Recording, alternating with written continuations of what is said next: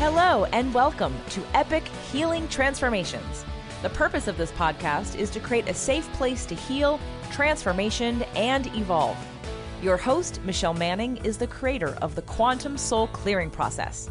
Each week, we'll be bringing you new and innovative ways to heal and transform every area of your life emotionally, mentally, physically, and spiritually, and financially so you are free to bring your gifts and talents into the world to become the best version of who you are designed to be and help revolutionize the world.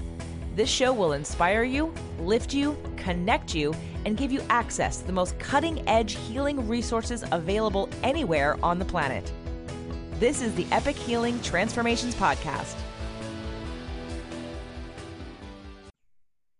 Hello, and welcome to Epic Healing Transformations. I'm your host, Michelle Manning, and today I have with me Christine Madera. Um, Christine Madera has been a spiritual adventurer since her childhood when she realized that her body and her spirit inhabited two different worlds. Her life focus has been to merge these two experiences and to live as her full divine being in the physical world, and I'm sure many of you listening can relate to this. She weaves together over 20 years of mind, body, spirit work as a hypnotherapist therapist, a wellness coach, yoga and meditation instructor. She does Akashic Records reading. She's a writer, speaker, world traveler, and an essential oil practitioner to help you live the freedom of being simply naturally you.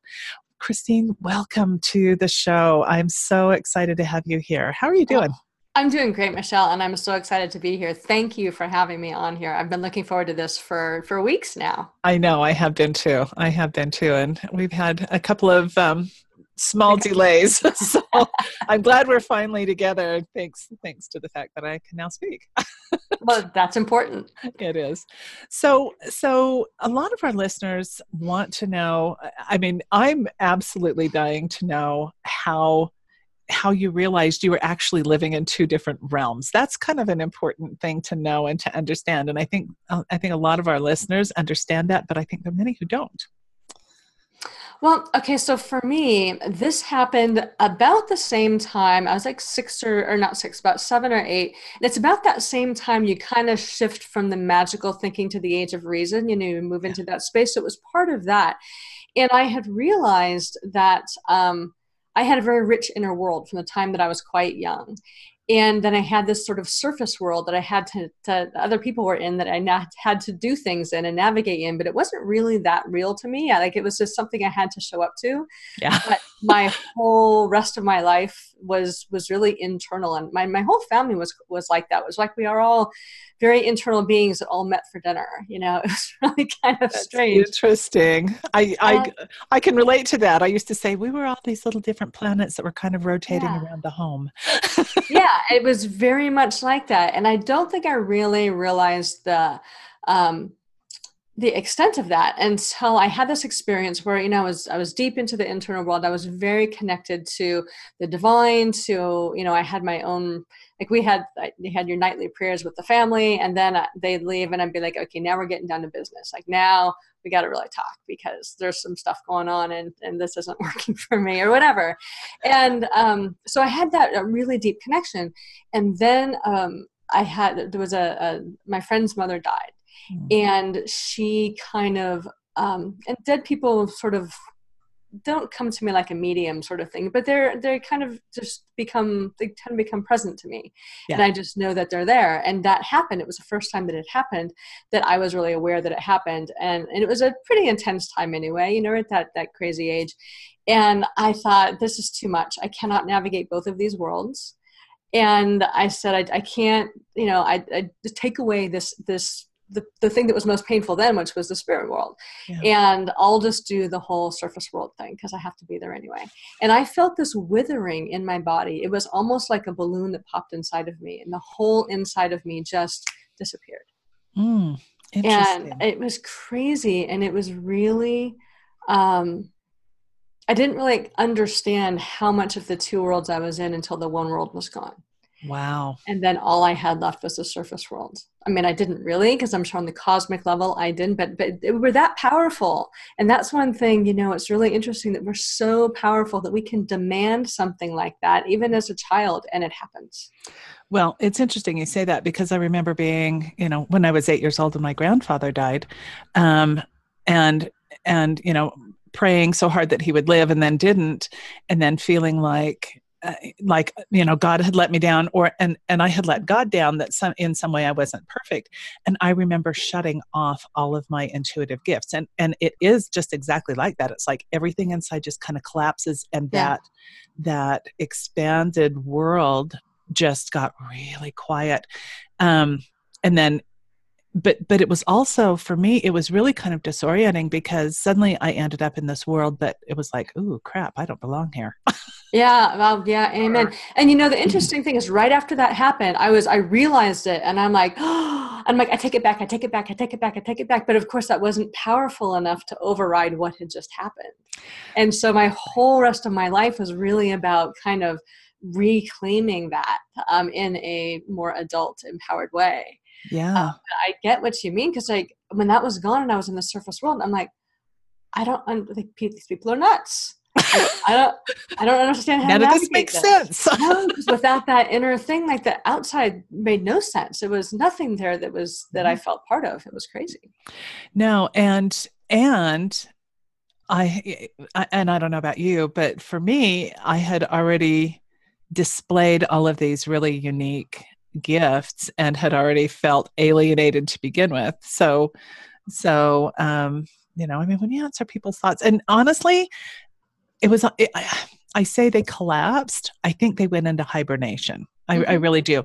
And and in my twenties, I was able to bring a lot of them back, but it was never quite the same. It's been more.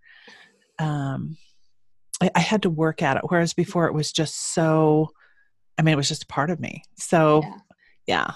Interesting. So what, have you noticed that as well when you've when you begin reintegrating or you know pulling back in that those gifts from that inner world? Do you feel like do you feel like it was more of a struggle to do it or or oh yeah. i mean it was right not it was not seamless at all you know and in the in when you're young and i think this is a, an attribute of you know children anyway unless they've been highly traumatized that they have that fluidity oh, yeah. with the spirit world and that you you're in that place of trust you're in that place of you know this is of course this is just what life is until you get taught that it's not and then you know when you get rid of that or that goes away or it gets whenever you know drummed out of you somehow it is really having to teach yourself that it's okay that it's actually true that just because you can't see it doesn't mean it's not real. And so for me it has been like this little bit and little bit and little bit. But you know um, it was interesting i did a little experiment uh, a couple weeks ago where i was writing about a trip that i took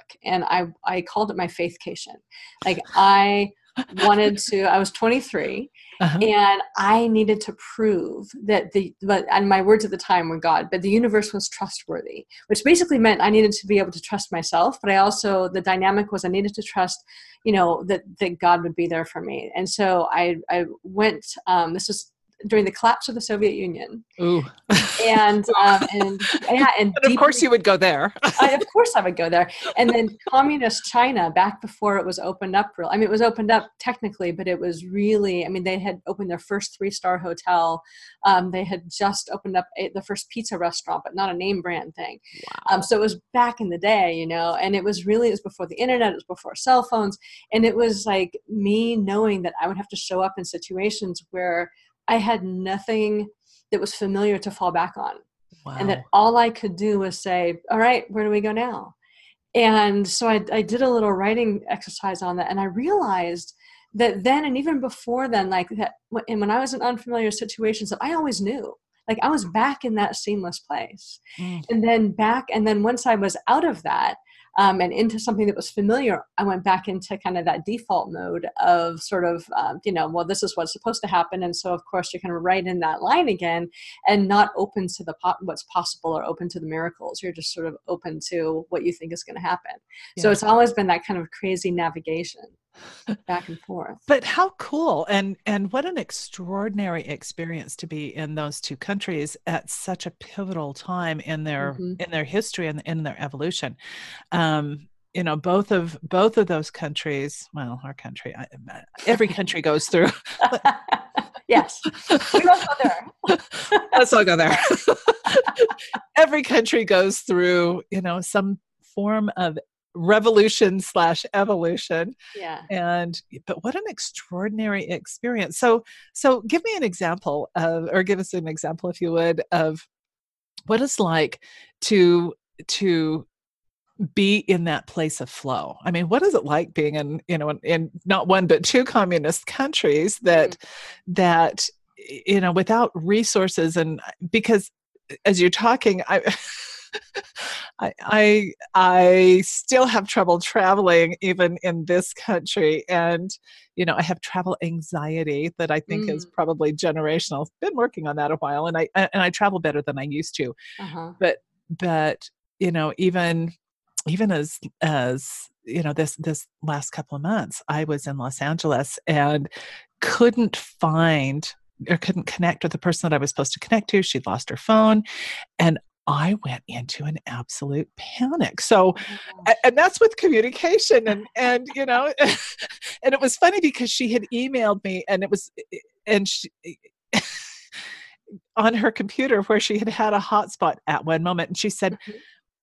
i'm leaving now and i'm like but but I didn't know if it meant she was leaving the car dealership, you know, the car rental place Right, yeah. up. I didn't know if it was like, I'm leaving you. Right. Yeah. Oh my you know, all this insecurity comes up, and I'm like, and I remember calling, you know, another friend in Los Angeles saying, I can't, and I was so close. I was, I was this close to losing it. I was Oh so close to losing, it. and I'm like, okay, take a breath. You have credit cards hmm you have money you Mhm. have it's not a foreign country we all mostly speak english in some form or another here Yes. this it, this is not a catastrophe and i'm like Mhm. yes it is yes it is yes it is yes it is. but it was funny watching my crazy monkey Uh-huh. mind when things didn't just go smoothly and and i you know i was reflecting on on people who travel and you know my daughter travels extensively and stuff happens and and she just you Mhm. know she seems to flow with it i don't flow with it as well so talk to me about what it's like being in a country without communication without a cell phone i mean without computers because this was before then This was before then, so there was no expectation that that would be there. So that, that's one thing. It's not like you were used to it and all of a sudden there was nothing. Yeah. And I had been living in Japan, so when I graduated from college, um, the economy was not as bad as it was in 2008, but or 2009, but it was it wasn't great. And so I went and taught English in Japan. So I was already kind of in the travel mode and in the place of being um, being okay in the unfamiliar, basically. Oh yeah. And um, so but the one the one story that i really like in this if in this one is that i had been traveling for a while with people. Like when you travel this way your daughter's probably similar. You find people to travel with. Yeah. Uh, when it's more fun to it's safer and then you just kind of move people as you go through. So i had gone from um, a friend of mine who spoke Russian, I guess, helped me get a ticket from Moscow to St. Petersburg, which had just changed back to St. Petersburg from Leningrad. So everything's in disarray anyway. And I got there and I had a phone number and two phone numbers. One phone number was um, a, a guy that um, is a family friend that was staying at a hotel about 10 miles outside of St. Petersburg who had said that I could come and stay there and or at least wanted me to contact him so that I could tell my he could tell my mom that I was alive because you know there's not many ways of communicating at that point. right And so I called that, and there's like a thousand hotel rooms out there.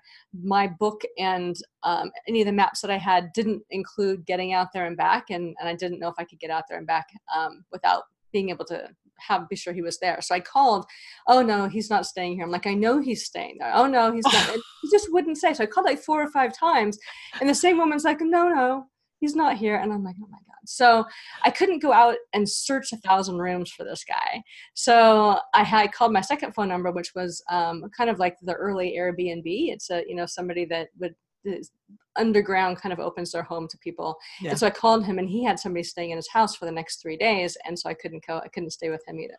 And I was there outside of Intourist. So at the time, you, if, as a Westerner, you were supposed to come in through the Intourist system, which is the official, um, the official tourism agency, and stay in the high-priced hotels, eat in the high-priced stuff, and be like ferried around from you know approved site to approved site to approved site. I came in through China um, on the Oh. train. so we came in i came in the back door. So i wasn't in Intourist. i didn't want to be part of Intourist. there was an, a waldorf astoria hotel there. It was $300 a night which would have taken like all of my budget. And i would have been they're like well what is your interest? whatever. And i'm like oh excuse me. And i walked out because i'm like okay i, I don't want to i don't want to be connected with them because then all of a sudden you're you're in, you're on track there right? Yeah. So i um i sat down and i'm like okay this is what's this is this is what's happening. Like it was radical acceptance. I'm like, all right, I am homeless. It is St. Petersburg. I don't speak Russian. This is famine. I there's, there's nowhere to eat that I can see besides the train station and the ice cream shop or the ice cream cart, and it's like you know 30 degrees. So I thought, all right. So I sat for a few minutes and I said, I said, all right, God, this is my plan. This is what I'm going to go with until you tell me there's something better to do. So I said, what I'm going to do, I'm going to sit here. I'm going to watch for people to come off the trains and I'm going to see somebody who looks like they speak English and they're going to have the next piece for me. That's my wow. so I went and I to the train station. I got my my snack and I sat there and I watched train after train after train for about two and a half hours. People coming out and I finally saw these two guys and I'm like, they speak English. So I walked up to them and I said, do you, do you speak English? And, and one spoke better than the other. They were Polish. And the guy said, yeah, yeah, what's, you know, what are you doing? Or what's, what can I help you with? And I said, well, you know, I told him the whole story. And he said, well, you know, it's interesting. We're traveling with a group of American Aikido instructors and they're on the next train and there was a woman who couldn't come at the last minute. So there's a oh. bed um, in with them, and I'm sure they would let you at least stay for one night so that they could find a place. Whoa! so I'm like, rock. So we wait. They they come and um, they they were there for three days. I needed a place for three days. They let me stay with them for three days. I got to eat because they already had everything booked up. So I was I got to eat and. I got a nice, safe place to stay, and I got to watch Aikido demonstrations and I meet some cool people and then by the time they were leaving Moscow, um, this guy had a, a, bed for me, so I was all. but it was amazing. Had, I know, but had I not been able to to just sit and be quiet and be like okay so this is my next step forward and i'm open to i'm open to whatever happens because sometimes i take one step and then something else happens and then you follow that but if I'd have freaked out, which would have been really easy to do, because part of me was like, "Do you know what's happening? Do, do you know? Do we need to go to the consulate? Like, where's the embassy? Surely somebody can help." Um, but I was able. I was about a month and a half into my faith faithcation at that point, and I was like really figuring out how to how this worked, and and it all worked out, and it was amazing. That is a, that is amazing. So I want to loop back to something that you said that I that it, it, I, I, this is the important piece. Okay. I mean, not that the story wasn't important because it was, but the important piece was you got quiet and you started yes. to listen. Talk to us more about that because because this is really this is really where faith meets the road. You know, where the rubber the, the rubber of faith meets the road of yeah. the 3D. so so talk to me a little bit more about that and uh, because this is really an important concept. And that you're right, it is absolutely critically important. If you are in that mind loop, if you're in the brain loop, if you are running through um, the panic and stuff, you're actually you're running your nervous system and you're running through all of the, the the programming in your nervous system, and you're trying to find an answer based on factors that you don't actually have.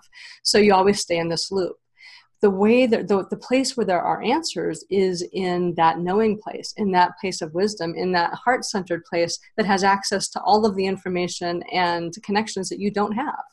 Wow. And so you can only access that when you become quiet, when you get out of that um, stress response and you get into a more of a relaxation response and you're able to tune your inner ear into that quiet space and and hear and i don't mean hear like with words usually if it comes with words except for a couple of um, examples i could give most of the time when it comes with words it comes from your head mm-hmm. um, other times it um, usually it comes as some form of either knowing or of an impression or of a feeling or everybody's got their own language of knowing yeah, and do. learning what that is um, and being able to get quiet and tap into that is really key especially as we're moving forward now because we're moving into an age where nothing that has worked in the past is going to work so nothing that you have wired in your head is going to be useful. So the only way you're going to find your path forward is by getting quiet and tapping in and, and knowing, getting to know your um, knowing language and utilizing that um, to get your direction forward. Well, and really, eh, this, this is such a profoundly important piece of information because we are so wired into technology but what do we do when technology doesn't work and and that experience in Los Angeles was just a tiny little piece because it was just I couldn't communicate with the person who I w- who was picking me up yeah. but it doesn't mean that I was not connected to the rest of the world. What happens and and I've said you know we've based we've based our lives on all of this technology but what happens when the lights go out? Because it, they are going to go out at some point. Well, and that's the, I don't know that, you know, that's something I think about as well, because when you build a society that's so extended out, mm-hmm. you know, from everything like most of us, we can't grow our own food. No. We couldn't go hunt our own deer. um, we couldn't find our own water. Like, you know, we'd have three days if we'd all be dead. Yeah. And it's really, yeah. I think about this and I think, you know, it's not if the, if the grid goes down, if, you know, all these things that happen, um, if the cloud goes down, God forbid, everything we have in the cloud is all, is all I know. gone. Everything. What is, and all of that, the thing is, is it's all also an extension of the illusion. Exactly. And the thing that is real is that connection. And so even when the shit hits the fan, because it probably will, um, whether it's a small thing like not meeting a friend because you you know you missed out on a connection or because the lights go out and all of a sudden you've got two weeks and you've got access to nothing um, then you, to be able to move forward, um, you do have to come into that place of knowing there's always a way forward. It's not always a comfortable way forward, but there's always a way forward. Um, but you have to really begin to get quiet and listen. And part of it is listening before that happens. So listening so that you're prepared. Listening so that you know you know if. Um, if, if something listening so that if you have a sense that you're supposed to move somewhere that you actually do it you have a have a sense if you're supposed to take a vacation in a particular place at a particular time probably not a bad idea to go do that you know to to start listening now so that you maybe aren't in a critical place when something happens I want to go back to this in just a minute. We we need to take a commercial break here, and okay. and but I, I really want to talk about this more. And how do you and and and so when we come back i really want to talk about how do you really begin that inner listening and, and some of the tools that you use also mm-hmm. um, to do that so we'll be right back in just a minute hang on hang on we'll be right back everyone Welcome back, everyone, to Epic Healing Transformations. I'm here with Christine Madera, and we were just talking about, and she was just going to talk to us a little bit about how to really get in and listen to that intuition because that intuition is the part that is the real part of us and uh, so so tell us a little bit how you yeah i mean when the lights go off because we were talking about the lights going off. Yeah. The tragedy of it all. Um, but but really that that real connection within is is the real reality. Wouldn't you agree? Yes. Absolutely, that is the real reality. Yeah. Yeah. And so what what are some of the ways that that you get into physical body because this is really the meat of of who we are and this is this is really an important conversation for everybody. And and I know that more and more people are talking about mindfulness and you know that that personal connection, but unless that is really deep inside of us, mm-hmm you know a lot of us are still living up here. And so so talk to talk to us a little bit about how you get back into or how you get into that that flow into that connection. Okay. But you know it's interesting we use the word mindfulness because as if it's all about the brain um, because the brain is kind of what gets us out of the in uh, gets in the way of this. Yeah. and um, so one of the things to be aware of are the stories that you're telling yourself about what's going on Mm-hmm. So whether it's whether it's your daily life or it is a time that you know the lights go off, uh, be be aware of what your what your what your stories are and how you are framing things because oftentimes the way that we frame the way that we frame things is how we see life and the way that we frame life is how it shows up for us And so if you are framing your life like, you know, you're supposed to be meeting your friend, that her lost her phone, you get this email, I don't know what's going to happen, the world is collapsing, oh my gosh, I'll never be sane again, all of this kind of stuff. You know, that's those are crazy stories that we all go into because we are all kind of wired to go into, you know, when we hit panic, we just we just go down that road. Yeah. And for a long period of time. So Brene Brown has this really great pause that, that we can go into immediately. And it's a great practice to have in daily life. And and it is um, she talks about um, the story that i'm telling myself about this is. Oh interesting. Yeah. And so whether you know even before you're in crisis when you're in your when you feel stuck in your life when you feel like you're kind of in your head when things are not going right sit back and like pause for a moment breathe come into the heart and just go you know the story i'm telling myself about what's happening is and externalize it a little bit analyze it a little bit bring it out in front of you like a little video instead of having it spin out inside of you and that gives you a little bit of distance. It begins to pull it out of like your nervous system and into your intellectual system which can bridge that gap between panic and um, presence so, so I think you've said something really, really important here because the story around an event is is what really shapes our reality. Wouldn't you agree? Oh yeah, absolutely. Um, you know, in another interview that I was doing, um, I had a um, uh, Steven Sashen from Xero Shoes who was in Tiananmen Square when everything was going down, uh-huh. and you know, he was saying it was like time stopped, and and and he said, I knew in that moment that I would be safe. And at one level, and at another, that was like, hmm, I could die today. mm-hmm.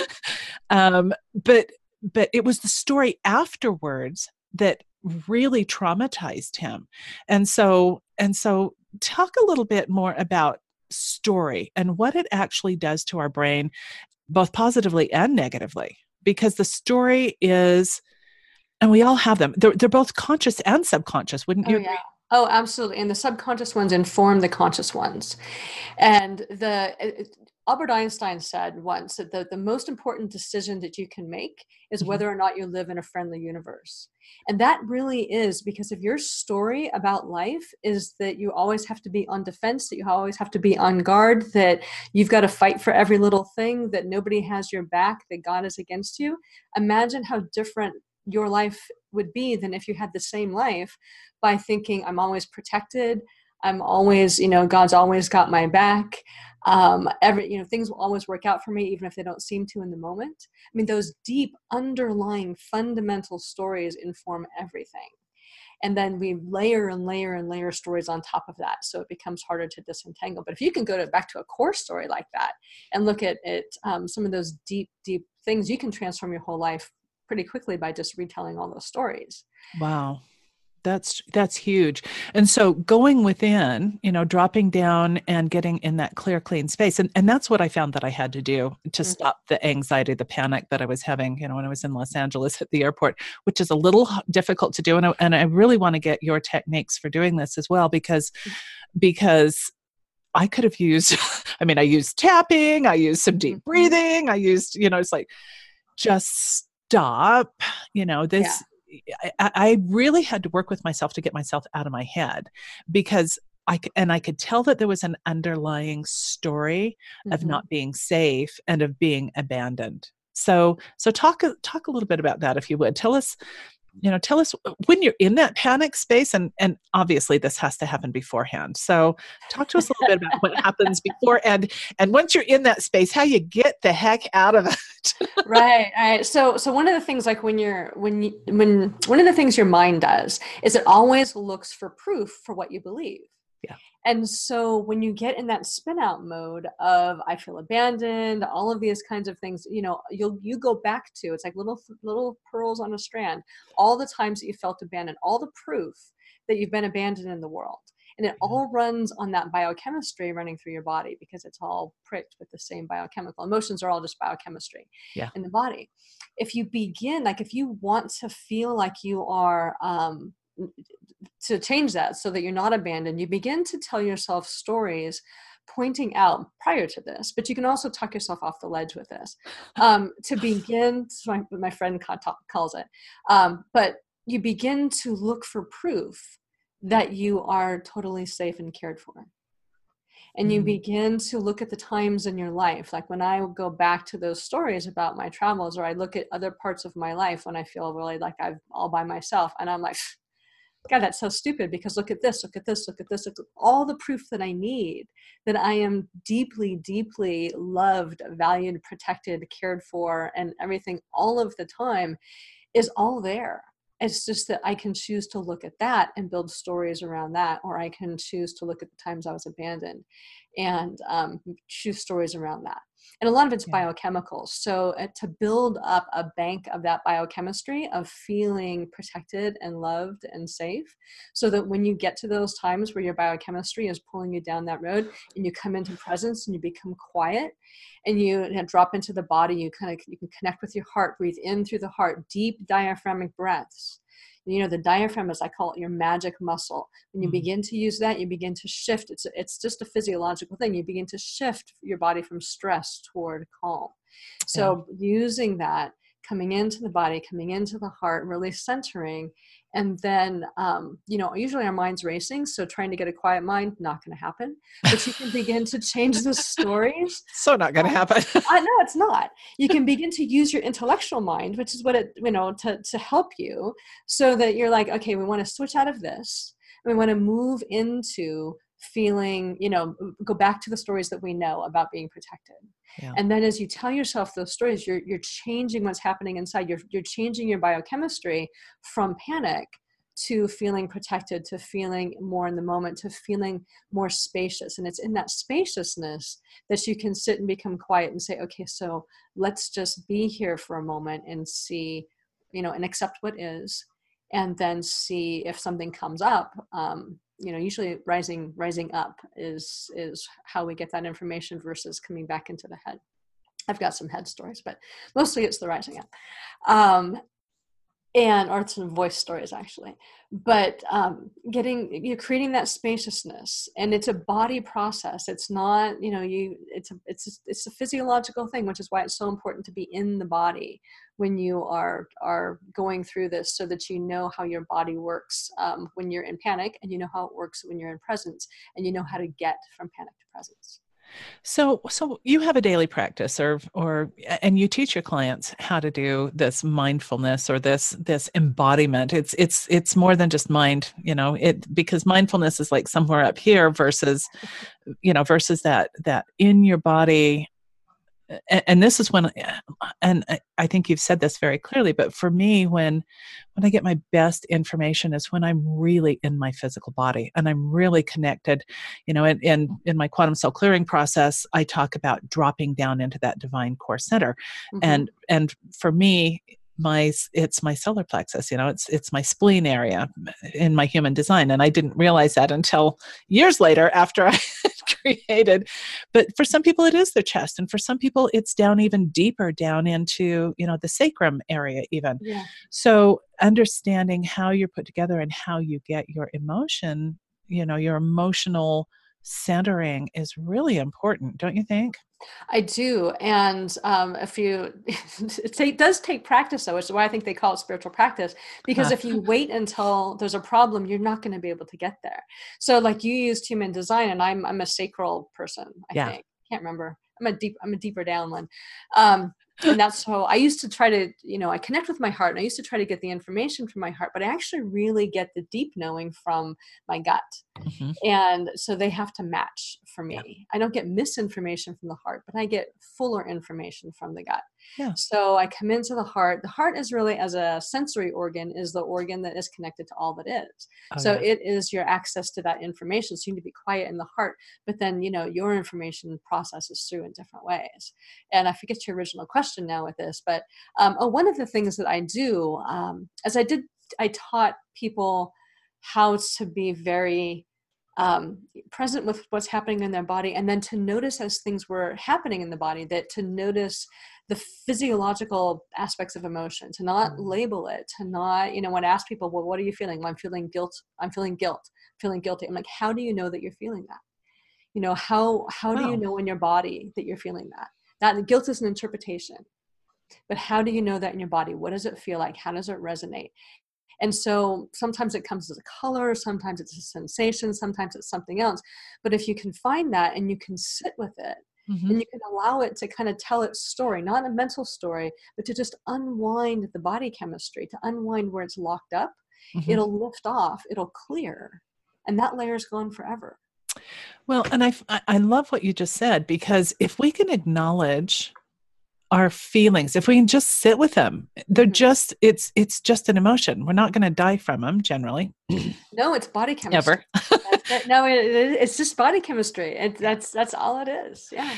But but i loved what you said. Just sitting with it feeling it acknowledging it. Sometimes those emotions come up simply to be acknowledged. They just want to be acknowledged. And yeah. once they're acknowledged, they just kind of go, hey, okay, whatever. And, and they're off. But yeah. we've been so entrained, I think, in the society to say, oh, bad feelings. And especially in the spiritual community, never feel anything bad. Never feel anything bad because, you know, I God know. knows you're going to be creating it. And it's like, it's the pressure. horse hockey. We yeah. are human beings. We have a vast range of yeah. emotions. And if we can only feel, you know, 15 of them on the high spectrum, sorry. that doesn't even compute to me. It's no. It's like a pendulum. If you can't feel one end of the pendulum, like if you can only feel this end of the pendulum, you can't feel that end of the pendulum. So you can't really feel that because you're not willing to feel that. So everything's just muted in the center, which I think is the one reason why spiritual people get so frustrated because they feel like they're stuck because they never get anywhere because they won't let themselves feel and experience the painful things. Or they get stuck in the painful things.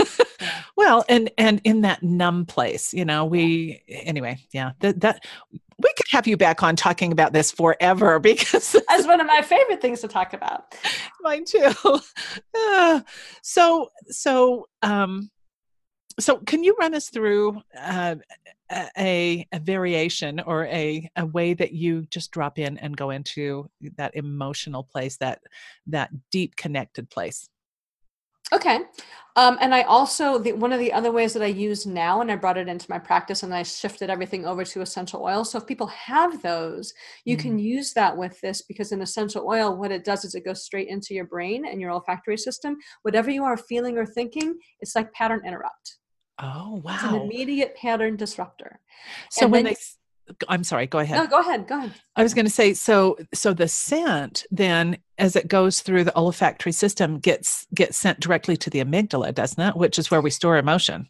Yeah, and it's the only and it's actually more than just the scent. It is actually the biochemistry or the chemistry within an oil. Mm-hmm. So if you're smelling something that's synthetic like pledge or if you're smelling something that like a lot of essential oils are have a lot of synthetics in them and people are like well they don't work i'm like well that's not really an oil so you know it doesn't right. work it's that it's the um, the chemistry within a real oil that interacts with your brain and begins to you know shift what's going on in your brain. So you get an immediate um, shift yeah in your amygdala because your your scent is the only um, sense. Okay i was tripping over that word for there for a second. So scent smelling is your is the only sense that bypasses all judgment is it really? Yes. So when you when you're using essential oil and you're doing this intentionally, you can pattern interrupt thoughts and feelings, and then you have a, a moment of spaciousness to make a different choice. Now, cow. yeah, so you have to choose to make that different choice, and sometimes you know you're you're huffing this for a while before you can get enough spaciousness to make another choice. But um, when you're able to make that choice and you have that spaciousness, um, and that pattern is interrupted, you really do have much more um, much more options, many more options available to you than you would if you were, you know, trying to do an either or of right. like, well, I don't want this, so I must want that because it's the opposite of it. So, what are some of the best oils? And, and first of all, let, us talk about oils. Then I want you to go into the process yeah, of, of being, you know, getting centered. So, what are some of the favorite oils that you have for those pattern interrupts?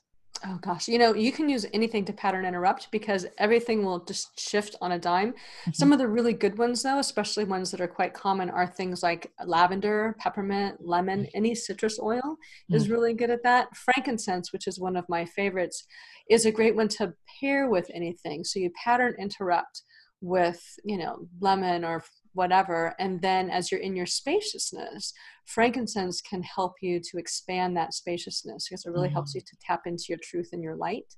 Um, it's a very high frequency oil, so it helps you to connect with your um, your infinite self, yeah. and you then have even more. Um, more options because you're open to a greater sense of possibility than you would be if you were relying on on the options available to your mind that's awesome that absolutely is awesome so um, run us through run us through a process of getting really centered and getting really present okay. if you would.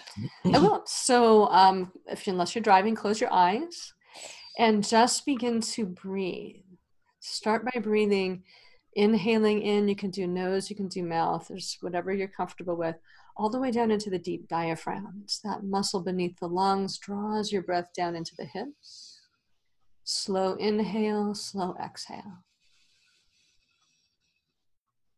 and just notice your breath. And as thoughts come, because they do come, bring your attention back to your breath. Your mind can have random thoughts, and your attention can be quiet. And that helps move you into presence. And then bring your awareness into your heart space. And imagine that you are breathing in through your heart down into the deep diaphragm and back out through the heart.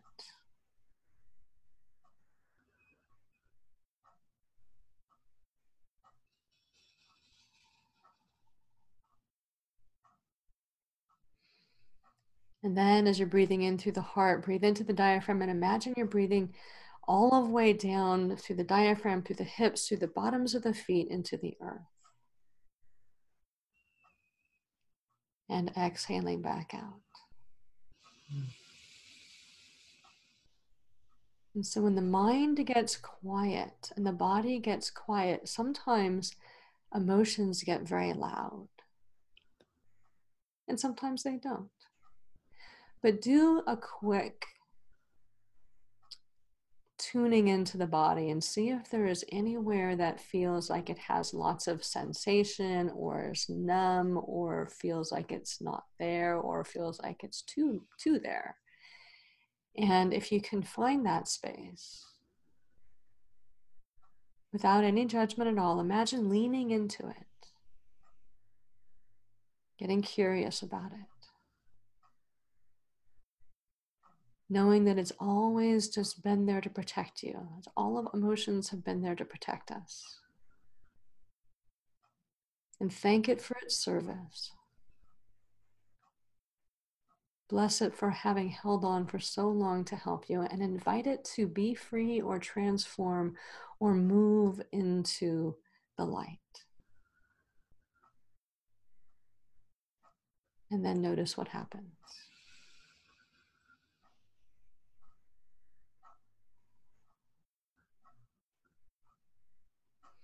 And oftentimes emotions are layered. So as one thing clears, it might move somewhere else, or it might change in intensity, or, or it might leave a spaciousness. So what I do with people um, is to help them go through these layer by layer by layer until they're s- settled in that peacefulness. Mm. And then you're done for the moment. And then you just fill up with light and it's and in doing that you let go of all of these layers of caught emotions in the body and things spontaneously begin to shift or old pains just resolve themselves or um, relationships that have been um, a problem uh, suddenly have a new lightness to them. Or you come into things in a new way because part of the story that you had locked up in those emotions is gone is no longer there. Yeah that was really fabulous. Um, and as we were going through this exercise, I noticed that um, my sacrum and my tailbone were like going, ah, pay attention to me. Uh-huh. And, and, you know, back in November, I had fallen and, and broken right. my, yes. my tailbone and my sacrum, which was not one of my better moves. and there's that story. yeah. Well, and there's that story. Um, but it was interesting that it wanted to be acknowledged. And mm-hmm. so, you know, going in and just saying, you know, thank you. What do you want me to know? and it just it, it's like it just wanted to be seen it wanted to be a, it just wanted to say hey and and and then you know there was this expansiveness that that started Yeah, and i could feel the release it was really interesting Yeah. so thank you for that You're welcome. You're yeah welcome. that was very cool and just you know for people who uh, who do this to know that it's i mean the story in the emotion doesn't have to be known in the head. The story and the emotion just needs to be you just need to lean into it recognize it and let it resolve it'll resolve itself. You don't have to do anything else except be present with it you don't have to go into the story. You don't have to examine the story. You don't have to have like therapy on the story. Like you know, all that stuff is like you can have it done like that. You just need to be present with it allow it to unwind and be present with it long enough for it to do that and then just fill it with light because the you know nature bores a vacuum. So you want to be sure you fill that space with you know love light appreciation and let that be the new the new thing that's in that space. It's really i mean it's easy it's fabulous and you can do it in the moment. Like i've done it you know in the middle of crises. I'm like okay mm-hmm. you know and i'm just release release release for like a couple of hours you know. And one time this was my favorite story about this. I um, was buying a plane ticket to go home and go back to, to my where my family lives. And um, i sat down to get the plane ticket and like all this stuff came up. I'm like okay. So i sat with it for a little while and then i like clicked you know the date i wanted to go and all this stuff came up. This went for four and a half hours and i thought i've got all day. I'm to be present with this. We'll see what happens. So i did this for four and a half hours and i just let everything unwind. But when i went home for two and a half weeks zero triggers. Wow. Zero. That's huge. It was huge. So I did all that work in in and four and a half hours by myself without any conflict, without any drama. Um, and and I just kept filling it with light every time I got to spaciousness and I clicked the next thing and then it would all come back up again. It was a new different story come up. But all that story went away wow in that four and a half hours. It was amazing. That is amazing. So, what is it about story that we get so attached to? Why do we, and you may not know the answer to this, but why do you think that we are so attached to the story? Because that story often runs our lives, sometimes for decades. Well, you know, I've, I've been listening to Oprah and Eckhart Tolle talk Mhm. about one of his books, and I can't off the top of my head remember which book it is, but Mhm. it is, I think it's not, uh, I don't know. Anyway, they talk about the ego. And um, he he said he says some really profound things, and it's in a podcast actually um, about you know the ego and story, and that the you know the story is the only thing the ego has to hold on to because Mm. in the absence of the story the ego there's there's there's no ego and we become because we're so attached to what happens in our head and our head is like the whole story that we tell when all of a sudden there's not a story or there's the story changes like our whole perception of self is is changed or gone and we get really attached to that perception of self because that's where our constancy and our safety is Mm. um, and if you can be in the safety of the presence and of knowing um, and of being in that space, then you don't need the story to keep you safe because you're in the reality of being safe. Wow, that's profound. Thank you. Thank you. So, how can people learn more about you? We are unfortunately the end of our Oh time. my gosh. Okay. Well, and it I- just flies, doesn't it? it does fly. So um, I sent you a link, and I don't know if you put your link on the podcast It- stuff, it will but be. It will be. it will be okay so and if you're listening to this and you do not have the link um it's, it's- you can go to my website i was trying to put together a, a, a short link for it and i didn't get that together before this but it's Kristine Madera christine with a k k-r-i-s-t-i-n-e m-a-d-e-r-a like a mad era um, dot com and slash your dash free dash gifts with an s um, that'll get you there or use the link on the podcast Yes. that'll work as well. And there's a lot of stuff on my website that's free. Um, I do predominantly work with oils and Akashic records and things. I don't do as much client work as I used to. I don't even advertise that. But if that's something that's appealing to you, um, you know, message me with that and we can talk about what that might We need to have you back on to talk about the Akashic records because those are Okay. profoundly helpful. So They helpful. Yes. Thank you so much for being Thank with us. you. And they can get a hold of you at kristinemadera.com. Yes. Okay. Awesome. Thank you, everyone, for being here. Thank you for listening, for sharing your time with us. If you've liked this episode, please rate, review, and share it with your friends. And uh, we look forward to having you back next time. Take care, everyone. Bye bye. Thank you for listening. If this episode has touched your heart, please rate and review it and then share it with all your loved ones. Reach out to Michelle and share your thoughts, feelings, and experiences at Michelle at epichealingtransformations.com.